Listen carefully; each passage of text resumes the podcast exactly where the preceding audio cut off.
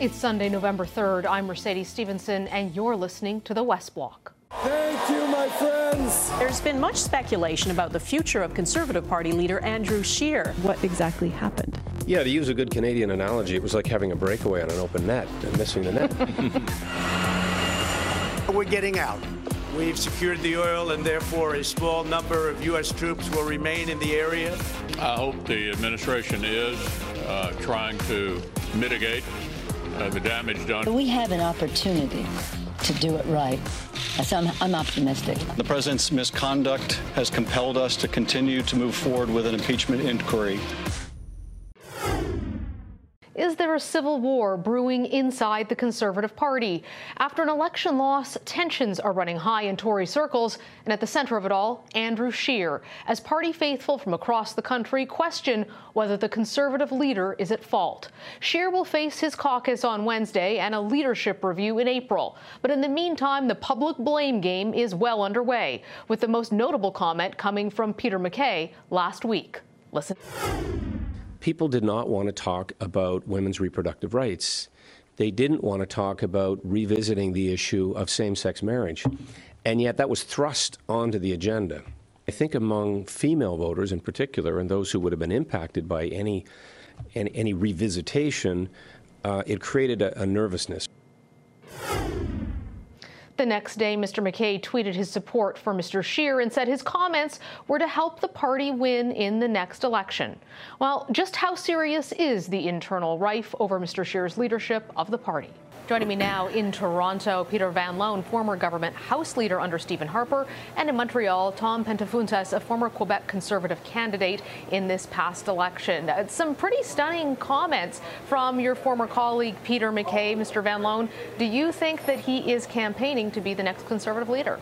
Well, I, I think he's out, uh, been working very hard for the party. He's, uh, I have to take at face value his insistence that uh, he just wants to uh, support the leader and support the party, and uh, I have no reason to question that.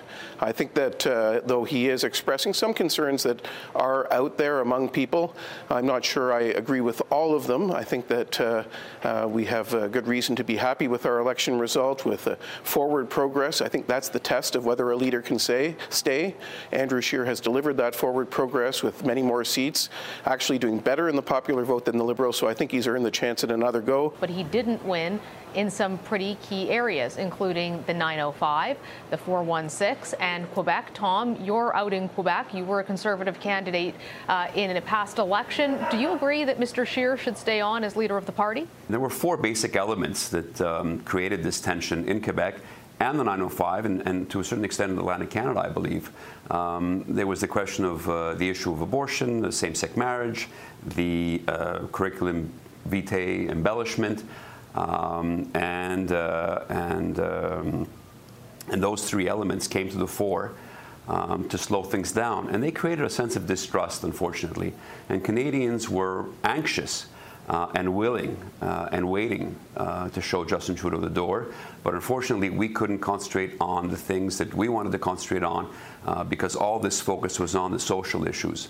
Now, Tom, do you believe that that focus on the social issues was a product of Andrew Scheer as the leader or the party's mistakes? Well, you know, in a cam campaign is, a, is an interesting uh, entity, and uh, things can happen during the campaign that are not foreseeable, and some other things are manifestly foreseeable. The question on abortion in the uh, French debate was manifestly foreseeable, and you can't take a day to answer that question because it creates uh, a distrust amongst the population and a discomfort.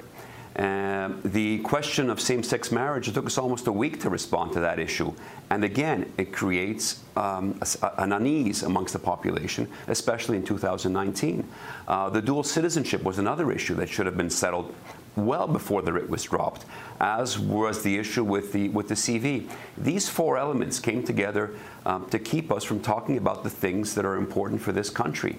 Um, and that's not going to change in the short term, I fear. So, Peter, what would have to happen for voters in the GTA and areas like that, and you've campaigned around there, you're very familiar with it, to convince them that they could vote conservative? And what would Andrew Scheer have to convince the Conservative Party he's able to do in that particular region of the country, which the electoral math tells us you need in order to win?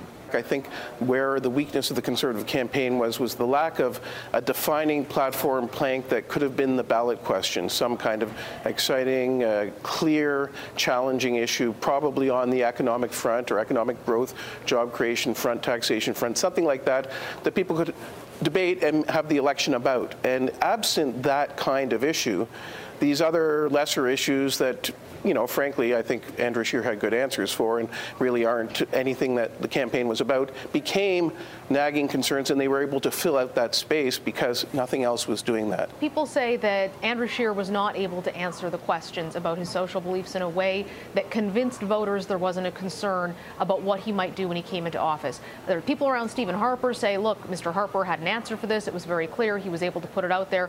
Why wasn't Mr. Scheer able to anticipate those kinds of questions and be prepared with an effective answer? And if he couldn't do it in the two years leading up to this election, what's to say he'll be able to do it before this minority? Parliament falls? Uh, I think Andrew Scheer basically had the same position as Stephen Harper did, but what Stephen Harper had was, as I said, very clear, dramatic policy positions on things like tackling crime that are important to people in the GTA, where we're seeing, because some of Harper's initiatives were rolled back, a rise in gun crime.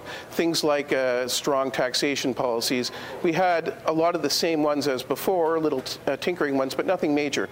So uh, it really is a notion that uh, nature abhors a vacuum, and with that vacuum on other policy questions, these little nagging things which weren't significant, for which I think there were good answers, began to fill that space.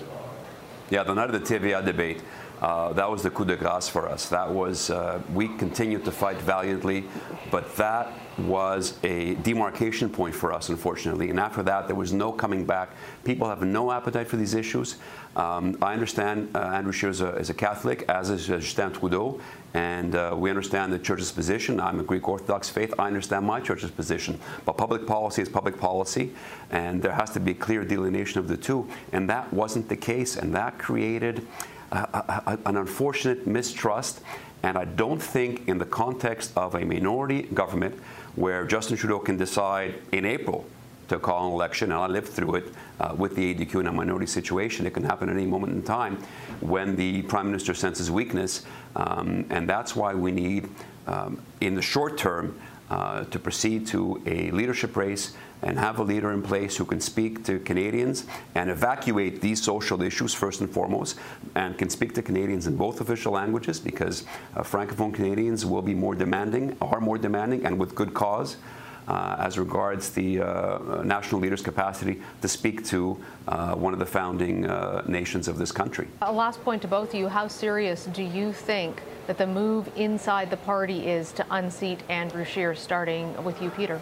Well, it's funny. In the olden days, you used to have to have a kind of insurgency. If you think back to the Clark days and the efforts to displace him, uh, I'm not sure that's the case anymore in political parties. Thomas Mulcair walked into a convention, there wasn't any organized insurgency, and they chose to select a new leader. So we might be in a new kind of era.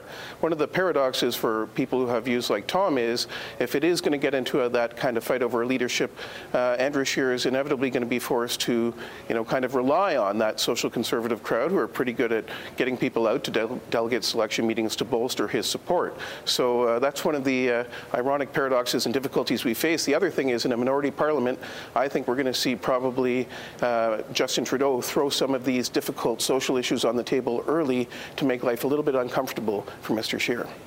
Tom, do you think this can go forward without destroying the party? I don't know what's happening within the party. Uh, but I can tell you, and people will. If I was in caucus, I wouldn't be speaking publicly. I, I would make my uh, views known in caucus.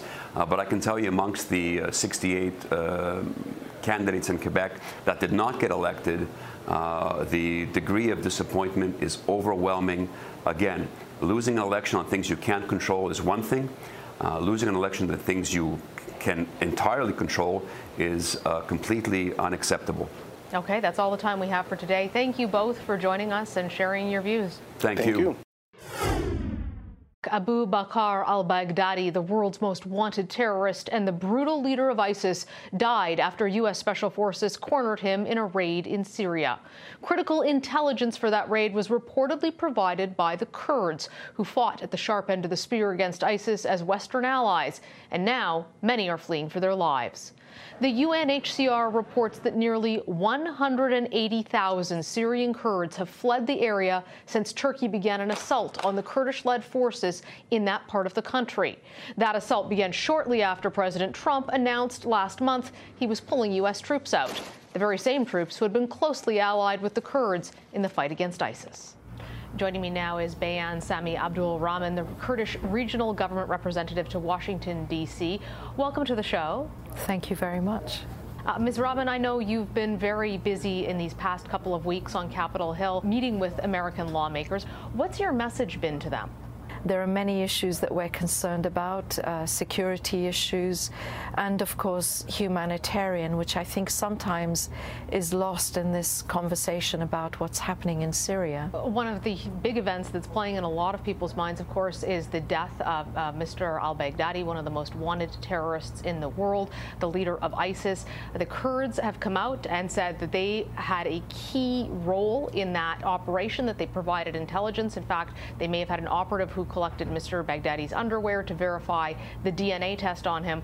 Can you speak to the role that the Kurdish forces played in terms of working with the U.S. Special Forces to capture Mr. Baghdadi and ultimately resulting in his taking of his own life? I'm very proud of any role that the Kurds have played in this and other operations. And I think the takedown of Baghdadi symbolically is very important but it still leaves ISIS uh, as an organization. It doesn't really meet the demands and the need for justice for the, from the victims of ISIS, and especially I'm thinking of the Yazidis and the Christians who suffered genocide at the hands of that uh, terrible organization. Uh, there have been calls in Canada to bring home Canadians who traveled to Iraq and to Syria to fight with ISIS. There's been concern that some of those camps they were being held at by the Kurds have been disrupted by these Turkish offensive operations. What's the situation on the ground right now in terms of those Kurdish camps that were holding ISIS prisoners? Are they still intact or, or are those prisoners now still out on the loose? Uh, my understanding is that some prisoners did escape, um, perhaps uh, a week or two ago now. Uh, but otherwise, generally, the uh, camps and the prisons are under control. But even before the announcement by President Trump, these prisons, these camps were a concern and they remain a concern. The numbers are huge. Uh, Al Hol camp holds thousands and thousands of people. The conditions aren't very good. Um, it's really, we, we've been signaling this for a very long time. Uh, these really, and, and there are camps like that in Iraq too, by the way there's no real care. And by care, I, I, don't mean a luxury lifestyle. What I mean is there are children in these camps. Okay, their parents are ISIS fighters and uh, they believe in the ideology. But why aren't we doing something about the children? Otherwise, in five years' time, in 10 years' time, these children will be teenagers, they will be adults. All they will have known is growing up in a camp rampant with ideology that is all about death and destruction. And we, this will have happened while, while we, we have let them grow up in this atmosphere. So, if you were able to speak to Prime Minister Justin Trudeau today, you would ask the Canadian government to bring the Canadians who fought for ISIS back to Canada. I do believe it's the responsibility of every country, every government, um, to bring back its own nationals and put them on trial. Uh, and that would be my message to Prime Minister Trudeau. I understand that some countries are concerned that perhaps they don't have enough evidence to convict somebody, uh, that perhaps the laws of certain uh, European and Western countries are such that after 10 years or so, those people would be released. Well, perhaps it's time that you looked at your laws, uh, but you can't just shirk your responsibility and dump these serious global problems on those of us in the Middle East who have to live with it day in, day out. Is there a feeling in the Kurdish community that there's a betrayal here, that the international community is now looking the other way after working so closely with them? 11,000 uh, Kurdish fighters died in Syria and in Iraq, 2,000 Peshmerga died, and thousands on both sides were injured. So, certainly, we have paid the price fighting ISIS with our blood. Uh, the international community, of course, has been an important partner with equipping, training, providing uh, resources but nothing place, replaces blood at the end of the day. We've given enormous sacrifice. Um, so I think that partnership needs to be borne in mind. What will happen if you don't get the access to the humanitarian assistance or military assistance that your people are asking for? We're very concerned that if hundreds of thousands of Syrian Kurds cross over into Iraqi Kurdistan, that we will have a humanitarian catastrophe on our hands just because we don't have the wherewithal to cope with another new influx. Thank you so much for joining us. You're welcome. Thank you for allowing me the opportunity to share our story with you. So we have an opportunity to do it right. We're, uh, we're not there yet, but we understand uh, the road that the last, shall we say, mile that we have to go. I'm, I'm optimistic. Welcome back. That was House Speaker Nancy Pelosi late last week telling reporters in Washington she's hopeful that Congress will soon sign off on the new NAFTA deal. But top of the agenda in the meantime in the House is the potential impeachment of President Trump. Will Congress get this trade deal passed as they investigate the president? Joining me now from Washington is Chris Sands, director of the Center for Canadian Studies at Johns Hopkins University. Chris, welcome to the program. Thanks, Mercedes. Good morning. So, Chris, there's about 16 more days sitting for the U.S. House of Representatives in this year. Impeachment top of the agenda. Do you think that USMCA will manage to be passed before the end of the year? I actually am still optimistic that it will be passed. It's a kind of strange tension between impeachment and USMCA, as we call it, CUSMA, as they're calling it in Canada the, the, tension is this. On the one hand, a big part of the Democratic base and a large part of the American people want to see the impeachment process pursued so at least they can find out uh, whether or not Donald Trump was involved in any shady dealings, not only before in the 2016 campaign, but also currently while he's been in office. And there have been some witnesses that have suggested that that is a possibility. On the other hand, an even bigger portion of the electorate, as always, thinks it's the economy stupid. What have you actually done for us to boost the economy? On Friday, we had a jobs report that suggested 128,000 new jobs created in the United States uh, in the previous month. That's a fantastic result. And Donald Trump came out with a commercial, a uh, little ad that he ran on social media that basically said, The economy's strong. I got al Baghdadi. Uh, he's dead. I'm not a Mr. Nice guy, but I'm getting things done, and all the Democrats want to talk about is impeachment. And that tension going into the 2020 campaign, almost a year from now, just about exactly a year from now, is the setup for this election. I think Democrats want to pass USMCA so that they can say, hey, we can do things. We can even do bipartisan things, but there is a rule of law, impeachment matters, and Donald Trump has to answer for, answer for the bad things he's done or may have done. Uh, you can't just wave him out uh, with immunity and skip out, skip the investigation. Is there still a risk that President Trump would rip NAFTA up if USMCA doesn't make it through the House, or is that threat largely off the table now? I think the threat is largely off the table. It was always heavily discounted by trade policy experts, in part because of the ambiguity. NAFTA says you can give six months' notice of withdrawal, uh, and any of the three countries could walk away from the NAFTA commitments. On the other hand, we know that the courts have been willing to block Donald Trump in so many ways. And if you're talking about removing NAFTA benefits, you'd have companies lined up from one end of the country to the other saying, we want to block Donald Trump from leaving NAFTA. It's just too important to our bottom line. Chris, when it comes to impeachment, we hear a lot about it in the news here. Obviously, we see the American news, but it's not a process that we have in our system the same way. So, can you walk us through what happens in the impeachment process at this point, how that unfolds, and what it would mean for the Trump presidency? Well, the first thing is the House has now, uh, effective last Thursday, voted uh, to start a formal impeachment inquiry. There was a lot of criticism here that that they had broken with tradition by having the Intelligence Committee in the House rather than the Judiciary Committee uh, running the investigation, having private hearings, that is closed door uh, and supposedly in secrecy, not even allowing some Republicans to cross examine witnesses. Uh, now we've had the formal vote. We have new rules that should allow Republicans to not only cross examine witnesses but call their own. So we're on what I would now say is a more normal impeachment process. The House will conduct an investigation, and when they feel they have enough evidence, they will bring articles of impeachment. Now, it's not a legal process, but a political process. So the articles of impeachment will claim that Donald Trump is guilty of high crimes and misdemeanors that have disqualified him from holding the office of president.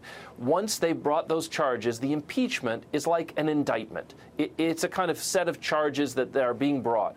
It then goes to the Senate, presided over in a very special procedure by the Chief Justice of the Supreme Court, John Roberts, who would have to sit with all the senators serving as a kind of giant jury, and there would be a vote at the end of uh, a trial, in effect, uh, whether the evidence presented suggests that Donald Trump should be removed from office. Now, he has to be removed by two thirds of senators. Half of the senators are Republicans, and they issued a letter to Nancy Pelosi, all 50 uh, Republican senators, saying we we will not treat this process seriously unless you have a House vote. You saw the House vote this week, so the senators, especially Republicans, are skeptical, and you'd have to bring a number of them on board to in order to have a successful uh, impeachment conviction, that is to remove the president. But I think what Democrats are after now is not so much the conviction, but the charge. They feel if the indictment goes through, even if it's on a partisan basis, if there's an impeachment of the president, it will hang over his head and it will make it uh, an election issue going in. Do you want this man who's clearly done bad things, even though he hasn't been convicted, to be reelected, or do you want a fresh face from the Democratic side? Fascinating. Well, we'll certainly be keeping an eye on it. Thanks for joining us today, Chris. You're welcome. Thank you, Mercedes. That's all the time we have for today. Thanks for listening. For the West Block, I'm Mercedes Stephenson.